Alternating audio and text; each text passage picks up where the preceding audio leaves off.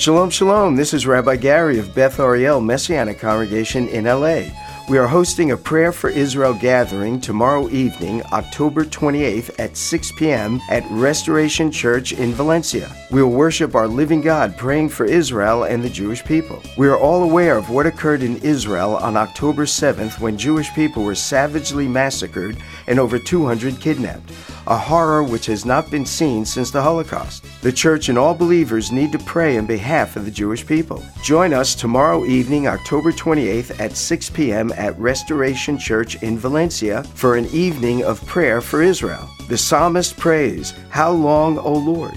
Will you forget me forever? How long will you hide your face from me? How long will my enemy triumph over me?" For more information, visit our website at beth ariel dot org, beth ariel dot org, beth ariel dot org. God bless and shalom.